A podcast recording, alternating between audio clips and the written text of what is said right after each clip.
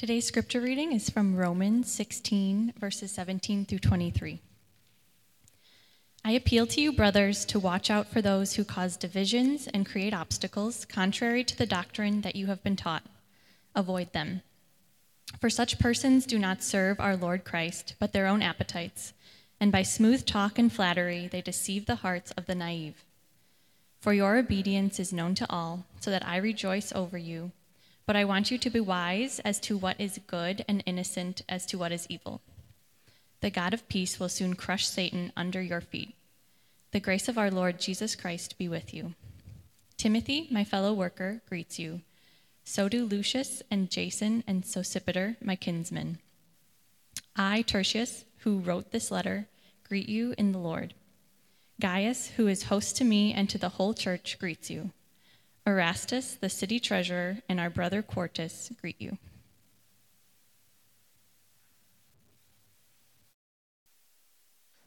Thank you, Liza. And, church, if you have not yet already, please open to Romans chapter 16, verse 17 through 23. That'll be our primary text today. My name's Jason. I serve as one of the elders uh, here at Church in the Square. And uh, you're not getting it wrong. We're getting close. We're getting close to the final movement of Paul's letter to Rome that we've been searching uh, through for the past four years. So, uh, a lot of eagerness, a lot of sadness. I'm not going to lie to you. We're getting, we're getting close. Uh, next week, we'll conclude this series before we jump into our Advent uh, time and considering our preparation for the arrival of Christ. Um, Satan is a shadowy and even fragmented figure throughout the story of our faith. We never really get a full picture of him. There's not really one place we go to to get our full understanding of Satan's nature, his character, his story, his origin, if you will, in any one place. The evil one is difficult to nail. You see in the garden, in the very beginning of the story, he's a serpent. In Isaiah, in one of the prophetic uh, books of the Bible, he's Lucifer, taken from the Hebrew word Hallel, which means day star. And in the Gospels, he's Beelzebul, the prince of demons. Both Mark, rather, Mark, Luke, and Matthew all refer to him as such. And in Paul's writings, he's Belial, which is the prince of the power of the air. And through the century, these vignettes, these little pictures of Satan have been sort of pieced together to create a solitary figure which has animated much of the Christian imagination in every generation of the church. In fact, 17th century preacher, a man named Jonathan Edwards, observed that it is a policy of the devil to persuade us that there is no devil. So, even though we're given all of these vignettes, we easily disregard them and look past them. In fact, there's another name for him, the devil. And Edwards is right. Think about it. Few of us think about Satan today. In fact, even just bringing him up here is just like, really? This is where we're going? This is I didn't know this was that kind of church. I didn't know we were, we were this kind of people, right? As if we do, and if we do, if we do bring him up, it's usually in these two extremes, right? One is a caricature, a cartoon. He's got a pitchfork, zero spiritual influence, he's got horns, right? It's almost comical how he's portrayed in sort of wider social expressions. But another way that we do this is that we, or view him, if we think about him at all, is that he is an evil force on par with God. So we go to either extreme. He's either an impotent cartoon or he is the God, just sort of like the yin and yang. He's the opposite and the evil power that is on par with God. In other words, we either dismiss him or we fear him. We either dismiss him or we fear him. And today, by God's grace, we're going to learn from Romans chapter 16 to do neither of those things. As Paul is winding down this great letter, he's about to drop a few last warnings and a couple more greetings. I couldn't believe after 25 people he mentions, he has a few more that he's got to talk about too. And what he's going to tell us is a couple of things. He's going to tell us to watch out and he's going to tell us to be wise to watch out and be wise. Paul is aware that the powers and influences are not only pressing in within the Christian community in his first readers, but also in the larger society. And so he wants his readers to be careful, not to give way to these impulses, but rather to stand firm in what he's been teaching them. In, in, other words, he's like, I've just dropped all of this knowledge on you, and now be careful to not forget it, because you will. You will forget this. You will forget what I've told you. Why? Because there's pressure around you. There's pressure within the church, there's pressure outside of the church, there's pressure to dismiss him, the evil one that is, and there's pressure to fear him. Here's the crux of our passage today. This is why we know that the weight, if you will, of the passage is found in this singular line when Paul says, What? The God of peace will soon crush Satan. I love that line. That's so dope. Is that not the greatest way to end 16 chapters of writing to the local church? But we have to understand why. Why is that so hopeful? That's what I want to talk about today. I want to talk about how we neither dismiss Satan nor fear him. I want to talk about how we live with hope in that peace, that peace of God, or what the Jewish people call shalom, wholeness, completeness, perfection, and how that will soon overwhelm Satan, sin, and death. Here's how we'll organize our time. We're going to talk about Satan's story, and we're going to talk about Satan's plan, and then we'll talk about Satan's demise. So, Satan's story, Satan's plan, and Satan's demise. To that end, I want to be available to God's Spirit. So, let's pray, ask for his help, and then get to work. Father, speak and help us to listen. The evil one does not like when we name him, does not like when we draw attention to him because he can't sneak around in the shadows. And so give us courage to do that today. Give me courage to do that today. Not flippantly, not casually, yet without fear. Give us wisdom. Give us hope. We pray for justice. We pray for peace. And we pray above all things that Jesus is honored in our lives, in our hearts, in our families, in our groups, in our church, and in this city. We pray in Jesus' name. Amen. So, as we've said, Satan's story is about piece together. There isn't one place that we go to get a full picture of him, and we piece him together through what's called systematic theology. Systematic theology is a process of viewing Scripture as a whole, formulating a biblical thought or perspective based on many passages rather than one. You see, many important ideas aren't clear unless we take a step back and consider the whole. Particularly, we see this in Satan. He's one such example. We're introduced to Satan back in Ephesians, or rather Genesis chapter 3. Meet me there at the very beginning of the Bible. So if you've got old school Bible, just flip all the way back to the beginning. Genesis chapter 3, or type it in. Genesis 3, verse 1. This is where we first get a picture of Satan. Genesis 3, verse 1 says, Now the serpent was more crafty than any other beast of the field that the Lord God had made. He said to the woman, did God actually say, You shall not eat of any tree in the garden? Okay, so it's a snake. It's crafty, it's clever, it's cunning. In other words, it's got a plan, but it's a beast. But more than anything, the serpent, did you notice, is a questioner. Not someone who asks questions, not curious, that's different. This is a questioner. The first thing that Satan does is ask Eve a question that subverts the word of God. Notice he asks Eve, did God really say that? Now we know if we were to just look at chapter 2, that's precisely what God said. And Eve knows what God said. He is questioning not just a side issue, but the very core reality of the landscape and environment in which she has been created to live and dwell for her good. Not just what God said, but that God would say anything but what is true. C.S. Lewis says that we should never question in the dark what was true in the light. And that's exactly what Satan is doing. Satan is casting doubt about what is true. He's casting doubt about what Eve knows to be true, about what you and I know to be true. That's the work of Satan. In hard times, he casts doubt where previously we had no doubt. Have you ever experienced there are things about God or things about His Word like you never question, and then something goes down and you're like, is He really loving? Is he really kind? Does he really take care of me? Does he really know my needs? Does he really exist? All of these fundamental things. We thought maybe as like that preteen go-getter in like Sunday school, we'd never ever question those things. And then life hits. Did God really say that? Are you tracking with me? That's how the evil one works. It doesn't mean those questions are unimportant. It just means that's how he works. As a consequence for his questioning of the word of God, God punishes the serpent. Look at verse 15 in Genesis chapter 3. God gives this after uh, right before he gives consequence to the man and the woman, he says, "I will put enmity between you He's talking to the serpent and the woman, and between your offspring and her offspring, he shall bruise your head, and you shall bruise his heel. But how do we know that's Satan? I mean, it was a snake, right?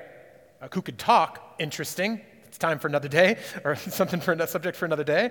How do we know that that snake is the same being as Lucifer's, or rather Isaiah's Lucifer, and the Gospels Beelzebub, and Paul's evil prince? Well, again, systematic theology. When we take a step back and look at the whole, we have the privilege of reading Genesis, the beginning, in light of Revelation, the end, at the same time. And when we arrive at the book of Revelation, the writer John makes an unmistakable connection. So, if you're at the beginning of the Bible, let's go to the end Revelation chapter 12. All the way before you get to the maps and the scales and the definitions of words, Revelation chapter 12. It's a big day. We're talking about Satan, getting into Revelation. Hope you had two, two cups of coffee this morning. Revelation chapter 12, verse 10. John writes, And the great dragon was thrown down, that ancient serpent who is called the devil and Satan, the deceiver of the world. He was thrown down to earth, and his angels were thrown down with him. You see, the ancient serpent. It's called devil, it's called Satan. So the snake is the dragon, the devil, Satan, the deceiver of the world. All of those same being that the scriptures are testifying about. Or as Jesus famously described in John chapter 8, when he, that Satan, lies, he speaks out of his own character. He is a liar and the father of lies. So since the beginning and until the end, Satan is a liar. Or as Eugene Peterson, the pastor, late pastor, said, that lying is Satan's native tongue. This is just how he talks.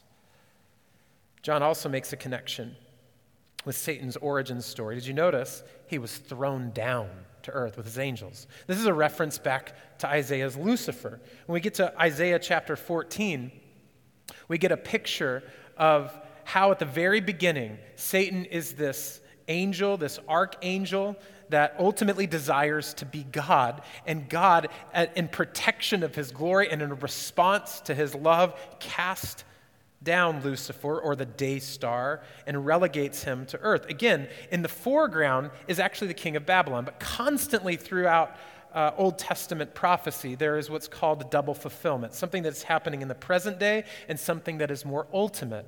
And so we see in Isaiah chapter 14, for instance, where Isaiah is talking about the king of Babylon, but he's also talking about the ancient story of Satan being cast down as a corrupt leader, as, as a nefarious foe who is ultimately banished and punished. So Lucifer was set apart in the heavenly courts, but he wanted more. He wanted to be set above the stars of God, Isaiah said. He wanted to ascend above the heights of the clouds. He wanted to be God. And again, Jonathan Edwards explains Lucifer, being the archangel, one of the highest angels, could not bear it, thought it below him and a great debasing of him. So he conceived rebellion against the Almighty and drew away a vast company of heavenly hosts with him. That's Satan's story. As a result, Genesis, Isaiah, Revelation all tell us that God threw Satan down to earth with his minions. That's his story. The serpent is the dragon. The dragon is the father of lies. The father of lies is a cast down angel. That's his story. But now on ask, what's his plan? What's he up to? Now, again, I cannot stress this enough. He hates that we are calling attention to him because this is often not the Satan we think about. That's not a caricature. That's not a Halloween costume, right? But it also isn't a power on par with God. God was like, be gone, and he was gone. Are, are, you picking up what the scriptures are throwing down? We often go to these two extremes, and he is neither of those things. He is not a cartoon, and he is not God. This is what Paul was concerned to instruct the Romans readers about Satan's plan. Now let's keep in mind there are about a million people that live in Rome at the time of Paul's writing. About 60,000 of that million are Jews. Less than that, much less than that, are Christians. That means these young house churches in the first century, many of them divided by ethnicity and racial lines, becoming Christians, learning to face the pressures of a young, growing, vibrant city. They're all new to faith. Many of them are learning to raise a family in a city for the first time. They're away from their home, they have a new religion. They have this pressure from outside of the community. They have a pressure within side of the community. The pressure from outside is much more progressive, saying, just adopt this religion along with every other. The pressure from within is much more conservative, saying you need to go a little bit more old school with your thinking about who God is. And this is not unfamiliar to us, isn't it? I think this is a pressure that informs our view of Satan today. Satan today, this is why we dismiss him or fear him. With progressive society, it's becoming much more spiritual. Have you noticed this? But much less religious much more spiritual, much less religious. Ultimately, this means that we believe in the unseen realms and unseen forces. But when you get too particular about who is in those realms and giving names to people and the players in those realms, that's what seems like nonsense. So, yoga's cool, manifesting is powerful, right? Meditating is helpful, but Satan, not a thing, right? You could get away with saying is really helpful, it like helps my soul down with that. Manifest. Speak your truth into reality, right? That's what we're supposed to do. That's all a spiritual vibe. It's good, helpful, has limitations, but also has incredibly helpful ideas to it. But if you say Satan is at work in the world, that's crazy. In other words, that spirituality has a limit where it starts to feel like religion. So we downplay his presence. That's the pressure we face externally. But we also face a pressure from within. You know, this pressure is blaming Satan for every bad thing. And that he is around every corner. And if you sin, the devil's going to get you, right? Maybe you grew up in this context where the devil was constantly being named. He's the reason you have that bad thought. He's the reason that your teacher caught you doing that thing, and that's why you're in trouble. And you need to be very careful because he's around every single corner, and you need to make sure that you keep your stuff together or Satan's going to get you. Believing he is around every corner, ready to crush God's people. That gives him too much power. See, it's in this midst, in this pressure, we need to understand not only the story of Satan, but his plan. What is he up to? Paul gives us two directives, and each helps us to understand what Satan's up to. Paul first says, Watch out. If you're still in Revelation, go back to Romans, Romans chapter 16, verse 17. Look at verse 17. he says, Watch out. I appeal to you, brothers, to watch out for those who cause divisions and create obstacles contrary to the doctrine that you have been taught Avoid them, for such persons do not serve our Lord Christ, but their own appetites, and by smooth talk and flattery they deceive the hearts of the naive. So, Paul wants them, and by inspiration of the Holy Spirit, God wants us to watch out for ideas and people that cause division within the church community. He wants us to be careful about believing lies about God, just like Adam and Eve. And the doctrine we've been taught from the very beginning of Romans up until this point is the doctrine of justification, namely that we are saved by grace through faith. The entire teaching series has been called Justified by Love because this is the central theme of Romans. However, Paul knows those ideas don't float in space, and so he says, watch out for people who carry that idea. Watch out for people who carry an idea that is contrary to a justification by love, by grace, through faith, by the mercy of God, because that's going to cause divisions. So, from a wider view of Scripture, we see this is precisely how Satan works all the time. Satan is behind evil power. Satan is behind all division. He's behind this kind of deception. That's his plan. If we could boil down Satan's plan into one short, succinct statement, it's division through deception. This is his plan. He wanted to divide Adam and Eve. He wanted to divide Adam and Eve from God and from God's goodness. And he desires to separate you from the Lord. He desires to separate us from each other and us from the world.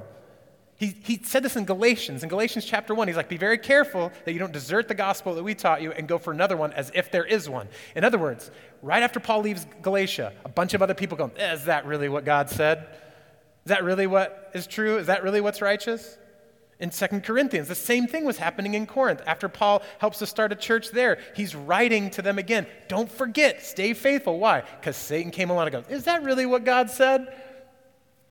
So when you're having lunch today, and you've heard this gospel of grace by God's grace, hopefully this is what you're hearing today. You're going to be having lunch. It's going to be a wonderful hipperito. And then Satan's going to slither along. And he's going to be like, Is that what God really said? Or don't you have to figure it out yourself?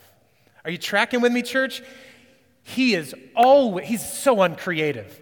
It's is the same thing he's been doing for generations. He is creating division through deception by questioning the word of God, particularly the gospel of grace particularly that God loves you, particularly that God has done a work on your behalf by grace through faith to bring you to God. Paul is saying, don't put up with those lies. Don't mess around with them. You hear your spouse believe in that lie, you say, Get behind me, Satan, just like Jesus did to Peter when Peter gets in front of him in the cross. Nope, we're not having that in my house. Your group member starts participating in shame right, starts participating in this kind of like works based religiosity, like, nope, that's not us. That's not Team Jesus. Get behind me, Satan. That's how he works. He slithers in. Is that really what God said? Do you see how much we need each other? See how much we need each other? This is why he wants to separate us. Let's keep talking about it. Satan's plan, division through deception. I want to give us three things that I think he's doing here at Church in the Square that we have to be really, really careful about. I think he continues this same plan. It's uncreative, but it looks different. It's uncreated, but it looks different.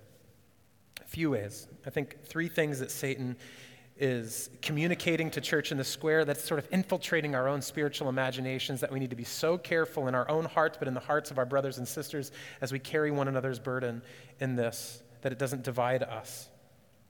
The first lie divides us from God. Satan is telling us that God sees us through our sin, or that he doesn't see our sin at all. This is a constant thing that we battle in discipleship, in counseling, in our groups, and in our church gatherings in general. In other words, the lie is that sin defines my relationship with God and not Jesus Christ and Him crucified. That therefore, then, my relationship with God is contingent upon how much or how little I've sinned in a given week. Don't you feel like you go on spiritual roller coasters every now and then about whether or not you're accepted or loved by God? That's Satan's work, right? He wants you to believe that in any given week you could be close or you could be far from Him, just depends on how much you've sinned. That's a lie from the pit of hell. That sin separates, or that, that lie separates. And so some of us are really casual with sin perhaps, though. We go, well, maybe God doesn't care at all. He, he loves me so much, he doesn't see my sin at all. That's not true either. He sees your sin, but he does not define you by your sin. He sees your sin, but he doesn't see you through your sin. He deals with our sin, but he does not use that as the central defining reality of our relationship with him. In fact, because he loves us so much, he wants us to walk in holiness and walk away from sin. Because he sees us as daughters and sons, he wants us to deal with that. See, we're divided from him because we don't see ourselves as sons and daughters, but rather as sinners. And that's not how your father sees you. In other words, I think it's the same lie that they were battling with in Rome. See, that there were some folks in Rome who believed that you needed Jesus, but you also needed to be circumcised. In other words, what? Jesus isn't enough. And then others from outside of the church were saying, you need Jesus plus all of the gods of the Greek and Roman Empire. You need all those gods too. In other words, what? Jesus isn't enough. Church, the same lie you and I believe today is that Jesus is not enough. He also needs your performance. He also needs you to be the perfect mother. He also needs you to not get angry at your children. He also needs you to kill it at work so you're a good witness to others. Right? In other words, it's Jesus plus something. And Jesus plus anything ruins everything because Jesus is enough. So that's one lie we believe. The second lie we believe divides us from each other. Satan is telling us that love isn't costly. In other words, we think our groups, our friendships, our church is held together by ignoring challenging words and pursuing holiness together. I don't want to say that thing about her because it's going to make her upset and then we won't be friends, even though I know it's true and will help her or will help him. And so we think that love is moving back away from what is true because it's uncomfortable, because it's hard. In fact, we believe in order to stay united and to show love to each other, the lie we believe is we better not speak the truth to them. We better not tell them what is really going on or what we see in their life or what we long for in their life. In other words, Jesus isn't enough. Jesus isn't enough for their life. They also need me to sort of mitigate the damage around them. That's exhausting, by the way. That's exhausting. That's so tiring to try to protect people from the truth, especially in a community where God is establishing us on what? Truth, right? Truth is actually good for God's people. The most loving thing you can possibly do is speak the truth to someone in love, right? Jesus even puts it this way when he says, Deal with the, the, the speck in someone else's eye when, after you've dealt with the plank in yours. He doesn't say, Don't deal with that speck. He says, Just do it with integrity. Do it with integrity. If you see a speck in my eye, please tell me. I need it out because I cannot do the work that God's called me to do or become the person God's called me to be without you saying, Yo, ton of hypocrisy in your life, Jason. We need to deal with that. We got to do that together. But the lie that Satan wants us to believe is the best way to love people is to keep secrets from them keep the truth from them. And Jesus isn't enough. The third lie divides us from our neighbors. Satan has convinced us that truth isn't gracious, that love doesn't actually bring change. In other words, I think that we can have a couple of responses to our neighbors. We can believe the lie that sin that we see in the lives of our neighbors or foolishness or brokenness, that it doesn't harm and actually hurt them. And so we don't try to walk with them in love or in virtue. We just try to like not hurt their feelings, just like maybe we do on the inside. Or we believe that showing up to care for our neighbors won't bring a lasting change, or that someone else is going to do it, and so it's not going to be me. And so when we see our, our neighbors in need, we don't show up and respond. We don't love. We believe that what we are called to do is not going to actually affect in their life anyway, or they won't receive from us anyway, and so we're just going to back off and like just hope for the best for them. What difference is that from anyone? What difference is that from a Disney ethic of thinking happy thoughts and hoping everything just sort of works out? It's not. You and I have been given this gospel mandate to show love and speak truth in a secular age. Why? Because real love incarnates, it shows up.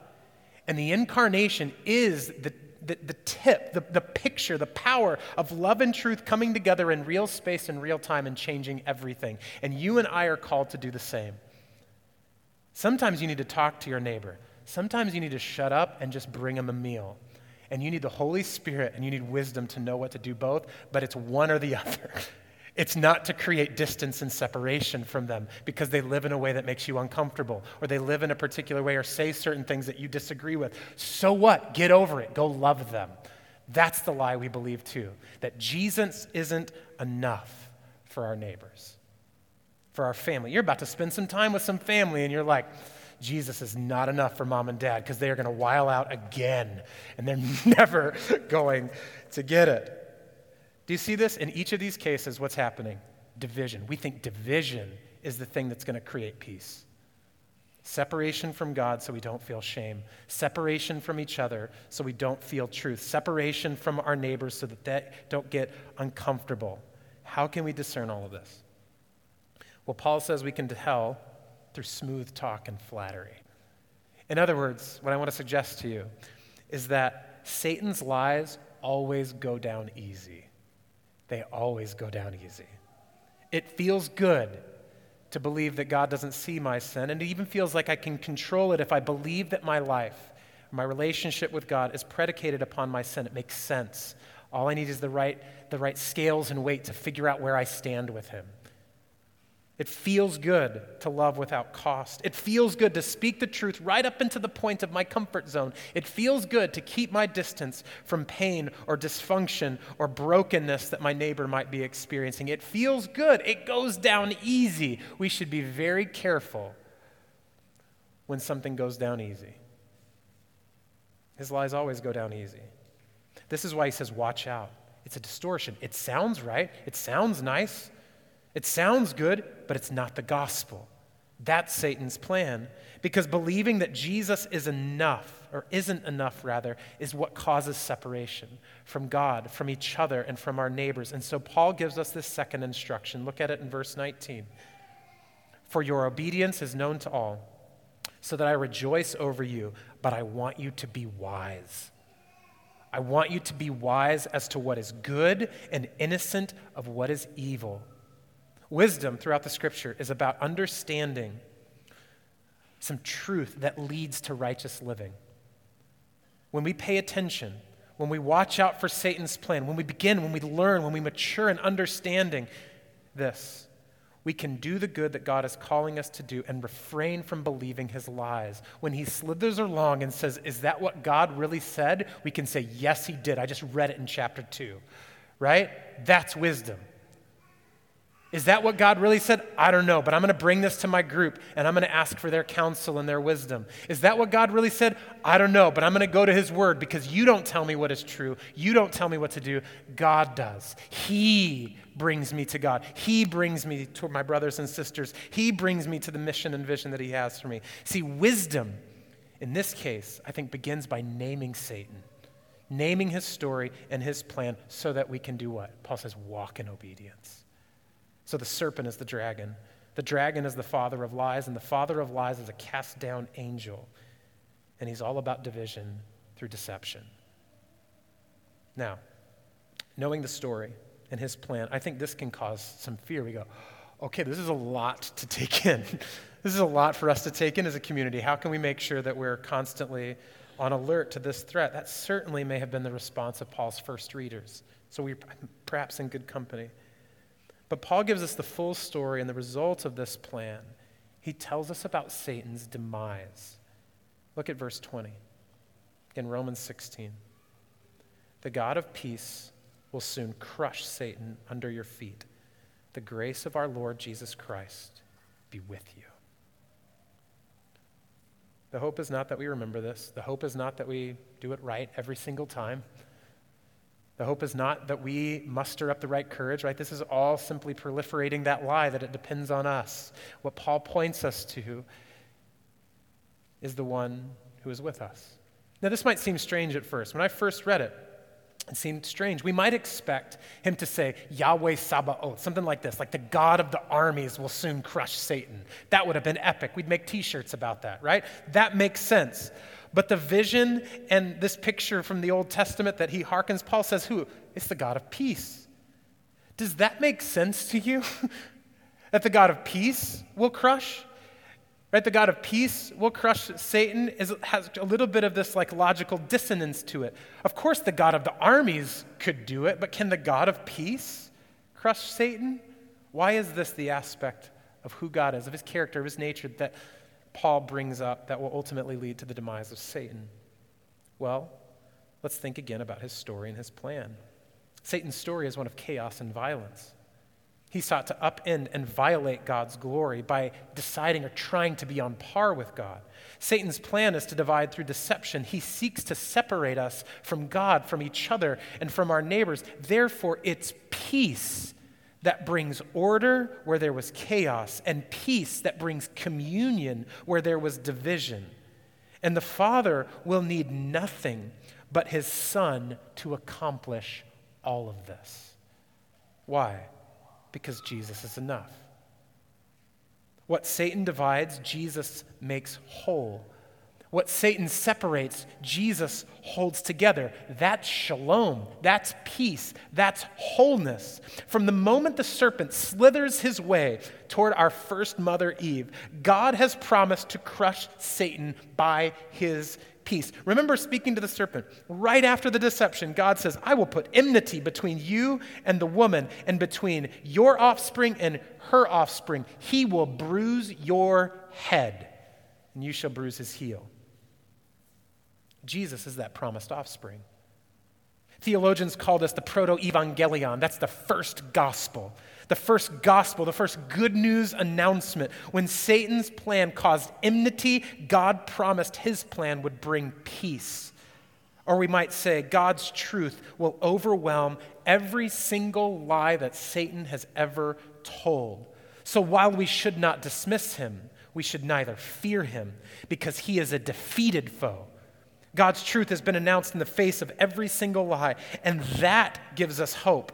Church, if you need hope in the middle of the dissonance of your soul today, of what Satan is stirring up, of the chaos he is creating, of the death that is creeping in, of the darkness that is in there, you need to hear the truth today that Jesus Christ is enough.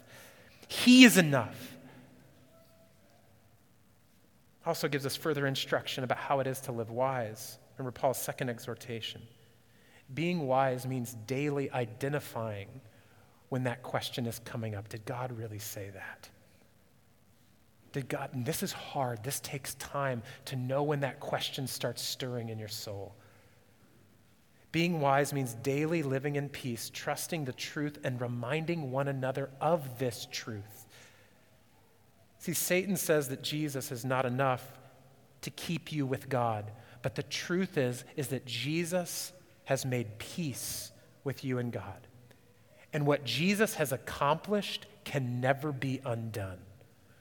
Please hear this, my sisters and my brothers. What Jesus has accomplished can never be undone. Satan is not a threat to peace, he is merely a questioner of it. He can't undo it. How do we know this? Romans chapter 5 verse 1. Therefore since we have been justified in the past tense, since we have been justified by faith, therefore what? We have peace with God through our Lord Jesus Christ. Church, Jesus is enough to keep us with God no matter how much you've sinned this week. No matter how much you've sinned this week or in what ways you have sinned this week. That's Satan's demise. Satan's demise is that Jesus is our peace. Satan says Jesus is not enough to keep us with each other, but Jesus has given us peace that we share, that binds us together and makes us one. That's Romans chapter 14, verse 18. Whoever thus serves Christ is acceptable to God and approved by men, so then let us pursue for what makes for peace and for mutual upbuilding. See, peace is not just something between you and God, peace is something you have with your brothers and sisters. Did you know that? That's the reality at Church in the Square. That's the reality of the universal church of all times, all peoples, and all places. You have peace with other people. That doesn't mean it always feels great to navigate that. It means that's what is truest about you. Ephesians chapter 2 says he has torn down the dividing wall of hostility that was between us and one another. Jesus is enough to keep us together no matter the cost. That's Satan's demise because Jesus is our peace. Satan says that Jesus is not enough to keep our friends, our neighbors, and our loved ones. But the truth is that Jesus has inaugurated a kingdom See, Jesus has made peace between you and God. Jesus has made peace between us. And he's also inaugurated a kingdom of peace that is laying hold to this world. That is Romans chapter 14, verse 17. For the kingdom of God is not a matter of eating and drinking, thanks be to God, but of righteousness and peace and joy in the Holy Spirit. Jesus works through words and works of peace to bring about his good, pleasing, and perfect kingdom. That's Satan's demise. Satan is trying to build a kingdom of chaos and deception, and Jesus has already inaugurated a kingdom of peace. He's way behind. Satan is way behind. That's Satan's demise. Jesus is our peace. So Jesus has pursued, or rather secured peace by bearing the wrath of Satan's sin and death on the cross. That's Romans chapter 3. Namely, for a moment on the cross. How does he do this? Because for a moment on the cross, after an eternity with his heavenly Father, what does Jesus experience on the cross? Separation. See, what the evil one is constantly trying to do is to say that the separation that the Son felt on the cross has no bearing on your life. But what the scriptures teach us is that because the Son was separated from the Father, you never have to be.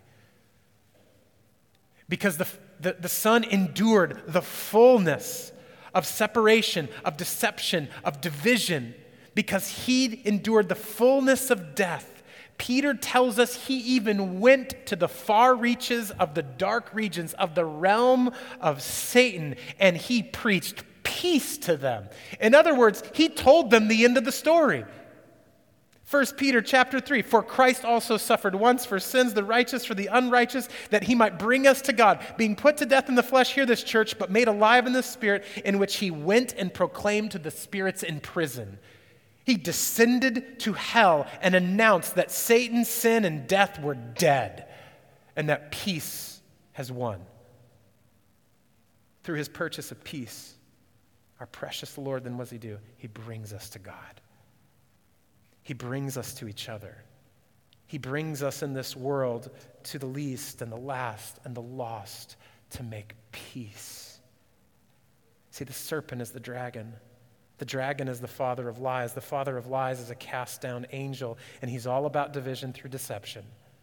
But Jesus has brought peace where there was division. Jesus has spoken truth back to every deception. Jesus has cast down the fallen angel himself. Jesus has vanquished the dragon. Jesus has crushed the head of the serpent. And soon the fullness of Christ's peace will be all that we know. I want you to anticipate a day when no one will ever ask again, is that what God really said? In the age to come, no one will ever ask that. Why? Because the Word of God in the flesh will be right there staring us face to face. That is our peace. That is our hope. May we walk in that together. Heavenly Father, forgive us for the ways that we unwisely dismiss Satan and unwisely fear him. Help us to see him rightly as a foe, but a defeated one. All he's doing now is scratching and clawing because he knows his days are numbered. We don't want to take that lightly, but we also do not want that to rule our hearts because you, the God of peace, rules our hearts. I pray for my friends who believe, even right now, that your love for them is predicated upon their own righteousness and not the righteousness that has purchased them peace. I want to pray for relationships in our church where there is tension and chaos. Would you help them to see that the dividing wall of hostility has been torn down and they can have peace? I pray for our relationships with our friends, our neighbors, with those who call Logan Square, Avondale, Hermosa, Chicago home. Would you help us to be a people of peace, of shalom, of wholeness to them? So that Satan would have no foothold, so that Satan would be seen as he is a deceiver, a liar, and a defeated foe of whom Jesus rules and reigns and one day will fully extinguish for your glory. We long for that day in Jesus' name.